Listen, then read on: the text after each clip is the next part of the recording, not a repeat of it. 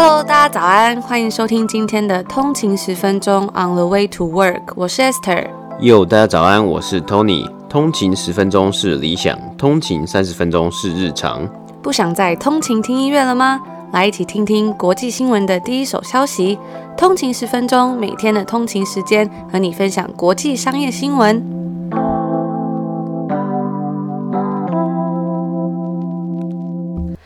早安，欢迎回来通勤十分钟。今天是二月二十三号，星期二。大家早安。非常快的二月又来到了月底的时间。二月今年的二月好像是有二十八天嘛。嗯哼，没错。那我觉得其实。二月好像真的都过得蛮快的啊，不知道是因为这个这一个月时间比较短，还是因为我们都每天都在家里，然后就努力的啊过年，然后努力的写这个文章啊，然后做节目。那我们昨天也有把 What Makes You Smile 的那个影片呢上传到我们的 Instagram 账号了，也有很多通勤族跟我们分享说是什么东西，或是是什么样的事情让你感到微笑。那我看到也就觉得非常的有意义。我觉得有时候常常就要去想一下，说，哎，生命的意义是什么？就是到底什么东西是真正重要？这些都还不错。那看到大家的分享，我也觉得非常的开心。那如果还没有看过这个影片的人呢，也欢迎来我们的 Instagram 账号看这个影片，然后跟我们聊聊天，留言告诉我们是什么让你可以感到微笑。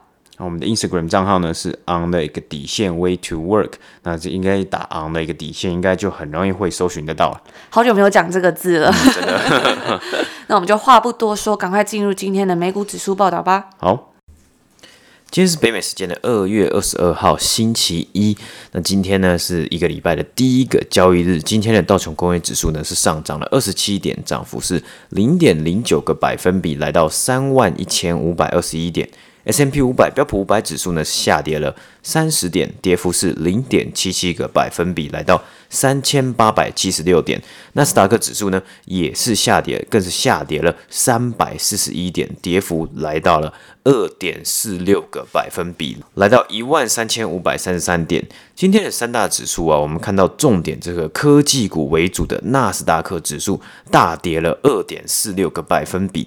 那包括我们昨天提到啊，债券的殖利率持续上升，投资人持续看好经济反弹，那也让科技股包括微软、苹果、亚马逊皆下跌了至少两个百分比，特斯拉更是下跌了六十六块，跌幅为八点五 percent，来到七百一十四块美金。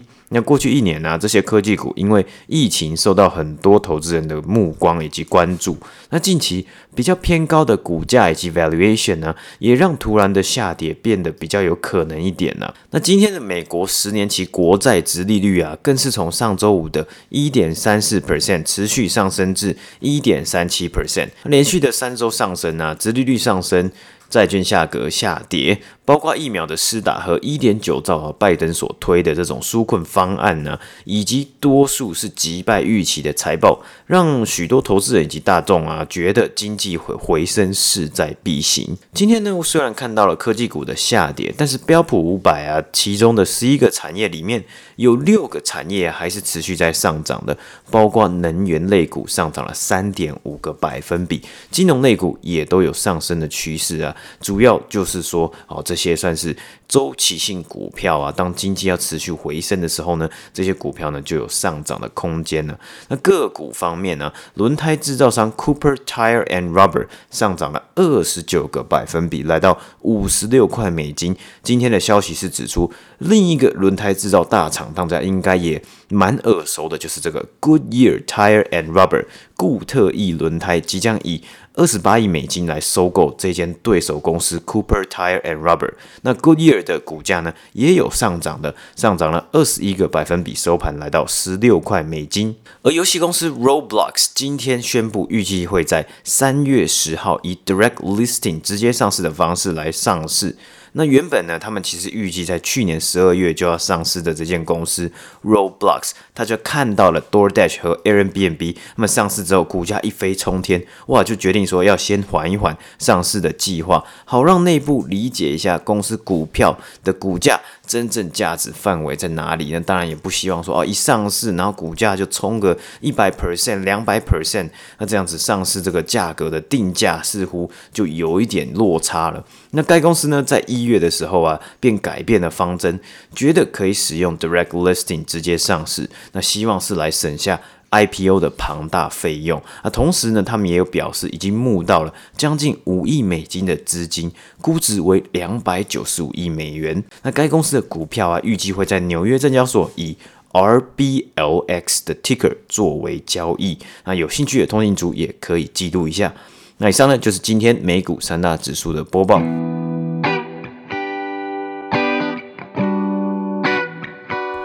要跟大家分享的第一则新闻呢，是跟网络销售有关。那自从疫情开始以来啊，各种规模的商店都被迫关闭，也鼓励了很多 small business 他们去 Shopify。我们常讲到这间公司开始自己的网络商店。那我们常常也看到呢，因为疫情的关系，让电商产业逆势成长。但是这真的是适合所有的产业吗？我们今天就来看看一些数据。那根据 Facebook 在去年的十一月到十二月，对一些 small business 的领袖、员工以及消费者的调查发现，大约有三十二 percent，也就是大概是三分之一的零售商，他们表示说，自从疫情开始以来，他们的销售额就下降了不少。那大约九十七 percent 的小型零售商呢，他们都透过了线上的管道来进行销售。那这个数字呢，就比脸书所调查的其他的所有的 small business sector 都还要来得高。而对比疫情前的小型零售商，他们透过线上的管道进行销售的数字，大概是只有七十。九 percent，在疫情期间呢，网络销售占六成以上的小型店家的数量几乎是翻了一倍。那占六成以下的小型店家数量呢，则是跟疫情前差不多。但是也不是所有的公司都能够透过线上的管道，或是像电商的方式来弥补因为疫情所导致的损失。百分之三十二的小型零售商，他们还是会担心说他们的现金流该怎么办。那百分之九的小型零售商呢，则是很担心与需求相关的问题。那这也表示说。如果要重新开放，或者是想要继续维持营运呢，他们可能就会需要更多的财务支持。那许多小型的零售业，他们在短期内啊，可能都无法回到疫情前正常的状态。那像我们之前有跟大家分享，在多伦多呢，又延长了到三月八号的 lockdown，这些一直不断的延长的状态啊，也让政府的刺激方案会变得更加的重要了。那以上呢，就是我们今天分享的第一则关于一些线上销售，还有一些电商的新闻。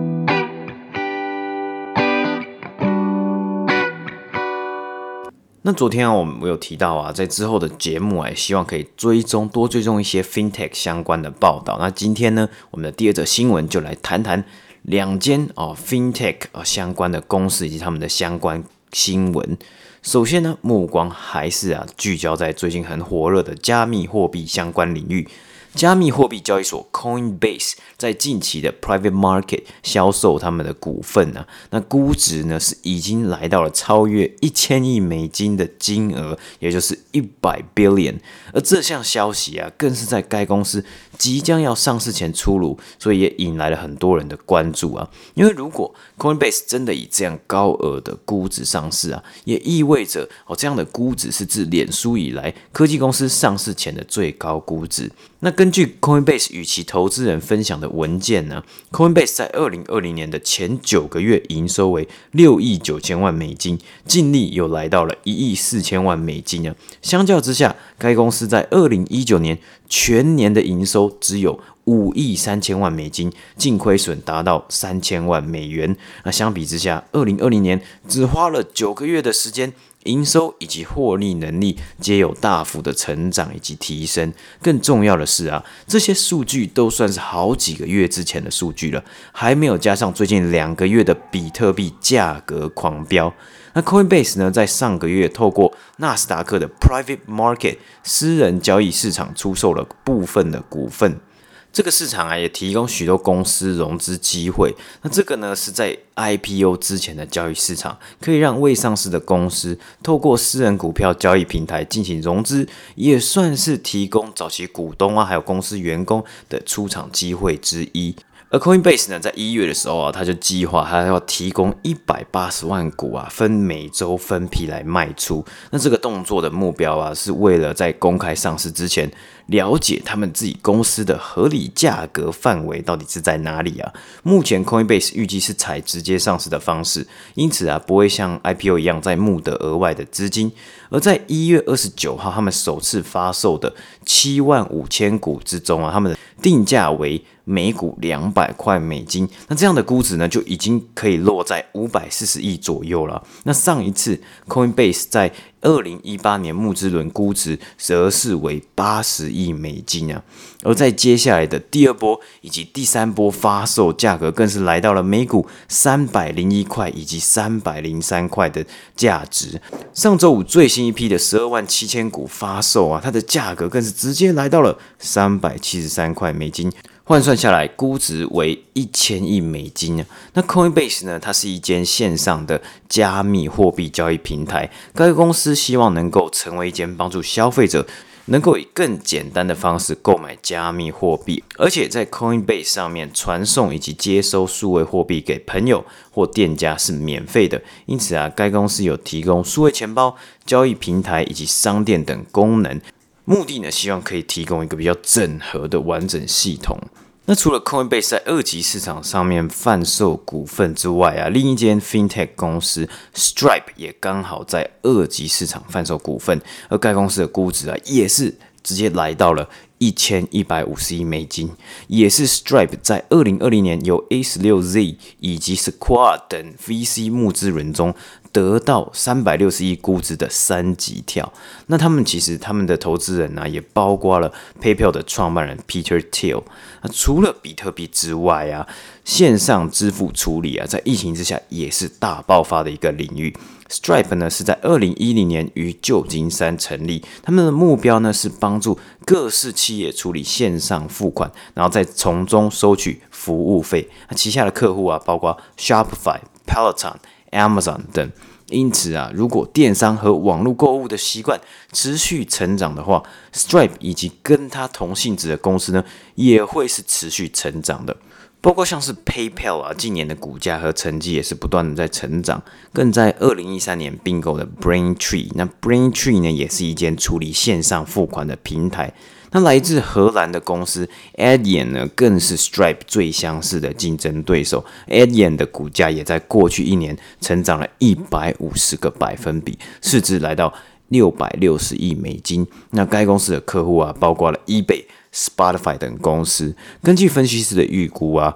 Stripe 的商业规模啊，大概跟 Adyen 以及 Braintree 差不多，但是 Stripe 有机会成长再快一点点，因为他们跟 Shopify 以及 Amazon 的合作潜力是具有更好的竞争优势。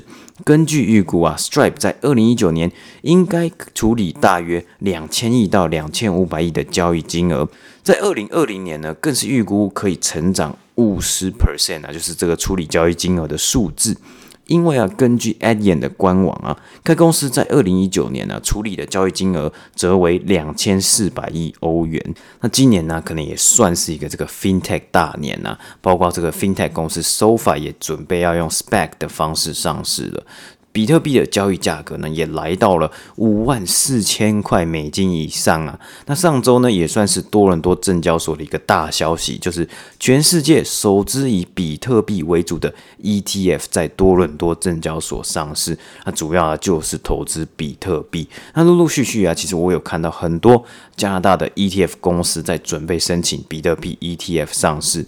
那加拿大的 ETF 市场啊，也算是蛮蓬勃发展的。截至到二零二零年底呢，总共有七百九十四只 ETF，旗下管理资产逾两千五百亿。那这个资料呢，也是由多伦多证交所来取得的。以上呢，就是今天第二则新闻的播报。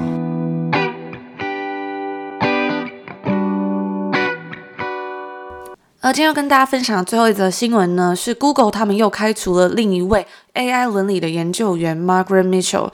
那继之前的研究员 Timnit Gebru 之外呢，Google 这一次又开除了另外一位，也是这个 AI 伦理团队的共同负责人 Margaret Mitchell 表示说，Google 在对他使用公司电子邮件的情况调查之后呢，将他开除了。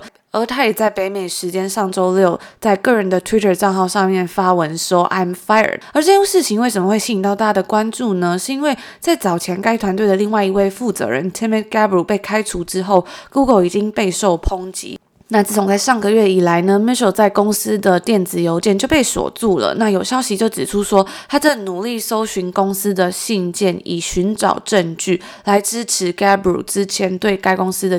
歧视以及骚扰的指控。那根据外媒 Axios 指出说，这次的情况跟之前 Gabriel 被开除的时候一样。在 Google 内部宣布完成对他的调查之后呢，就公开了要解雇该员工，而公司并没有公布调查的结果，但是有宣布了一系列的政策更改，包含之后会将全世界的 Google 的高层对于多元化还有包容性的努力视为衡量薪资的标准之一。那这就是我们今天最后一则简短的新闻报道。那以上呢，就是我们今天所要分享的一些简短的新闻呢。那其实这个礼拜还是有很多财报要来发表嘛，因为昨天也跟大家预告过了，像是我们今天有提到的，比如说像是 FinTech 的领域啊，明天周二盘后呢，也会有 Square 这间公司要来公布他们最新一季的财报啦。那其实我之前呢，也一直还蛮长，我们都有来播报过 Square 的相关新闻。也可以来比较一下 Square 呢，跟前几周发布财报的 PayPal 呢，他们的表现是如何？那除此之外呢，本周呢，其实也有另外一间公司，其实就是二零一九年的时候还蛮红的，就是 Beyond Me 这间公司，他们要来公布他们最新一季的财报了。其实我有看呐、啊，这因为疫情啊，或是说这几年这个零售业的转换啊，其实趋势呢，包括了这种 Plan Base 的食物。其实越来越多人想要注重这种 plant-based 的食物啊，除了这种人造肉之外啊，我觉得另外一个很大的趋势就是燕麦奶啦。其实真的是我有看到一个销售的零售报告里面指出啊。第一名啊，就是在这种人造食物里面销售第一名的，其实是这种 dairy product，就是燕麦奶等相关产品。那第二名呢，则是这种人造肉的相关产品。除了 Beyond Meat 之外，其实还有蛮多家公司也是致力于做这种人造肉排啊，或是 plant-based 的肉排、香肠等等。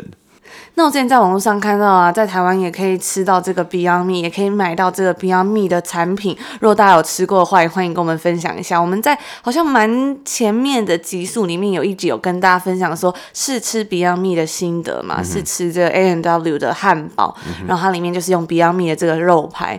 那另外说到这个燕麦奶啊，我有看到很多通行族都对燕麦奶很有兴趣，但是我自己之前呢有喝过星巴克的一款，就是他们的那个咖啡吧，然后是放燕麦奶，我自己就觉得有点可怕，我自己不太喜欢。但是我觉得呢，可能换个牌子或什么的可能会好一点吧，因为星巴克那个燕麦奶就是有一个味道，我觉得还蛮不习惯的。嗯，对啊，因为我觉得可能就是以燕麦奶啊，或是像这种 plant base 的食物啊，其实应该蛮多人可能是就因人而异啦，就因每个人的口味，可能有的人口味可能还是不太习惯。那是我除了看到像这种 plant base 的食物之外啊，还有一个趋势呢，其实就是 free from 什么什么东西的一个趋势。那 free from 什么？比如说 gluten free，主要说可能 gluten free 啊，或是像呃有乳糖不耐症的。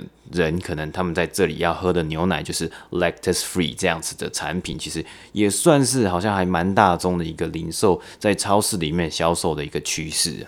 我觉得我自己好像真的有一点乳糖不耐症呢，就是有时候喝牛奶都会拉肚子。以前小时候不会，但是好像长大之后开始喝牛奶，真的很容易就是时好时坏，有时候就会肚子很痛，嗯、但有时候好像就没事。不知道通勤族有没有跟我一样，就是类似有这种乳糖不耐症的这种症状？嗯，对啊，那其实最后一个趋势啊，我是有看到，就是大麻相关的产品啊，在超市里面做 CBD 的精油啊，因为其实我觉得在这几年呢、啊，除了这种 wellness 嘛，身心灵健康，所以你看到什么很多 plant-based 之外呢，就我们之前一直在讲的大麻类的产品，它来进军到像是比较比较偏向 consumer goods 啊，或是 CPG 的产业，它要是有什么形式呢？主要呢就是像是 CBD 的精油。我记得我之前就是在温哥华，然后有去按摩，因为那阵子真的很累。然后我记得那时候就是因为预约之后呢，那个按摩的那个店家就会打电话来跟你确认嘛。然后他那时候还有跟我推荐说，那你要不要加购这个 CBD 的这些呃精油的东西？这样，所以我觉得这个东西在这边真的还蛮流行的。而且除此之外，在一些卖一些什么呃沐浴乳啊、洗发精的，或者是那种比较像是身体类产品的地方，他们也卖很多那种 CBD 的产品，像是乳液或者是。沐浴乳什么的都有加这种东西，嗯哼，所以这也算是一个未来的流流行跟趋势啊，可能就是还是可以再稍微的密切注意一下。所以这几个趋势里面呢，一些相关的这种概念股啊，可以稍微来注意啊。那不知道大家有没有使用过 CBD 的相关类产品？我自己是还没有啦，但是如果通勤族非常感兴趣的话呢，我也可以去买来试试看。我自己也是蛮有兴趣的，但是就是还没有机会去使用。嗯哼，没错。那就祝大家有一个愉快的星期二，愉快的开始。那我们一样是星期四会在这边跟大家聊聊天，播报新闻。我们就礼拜四见喽！礼拜四见，拜拜。拜拜。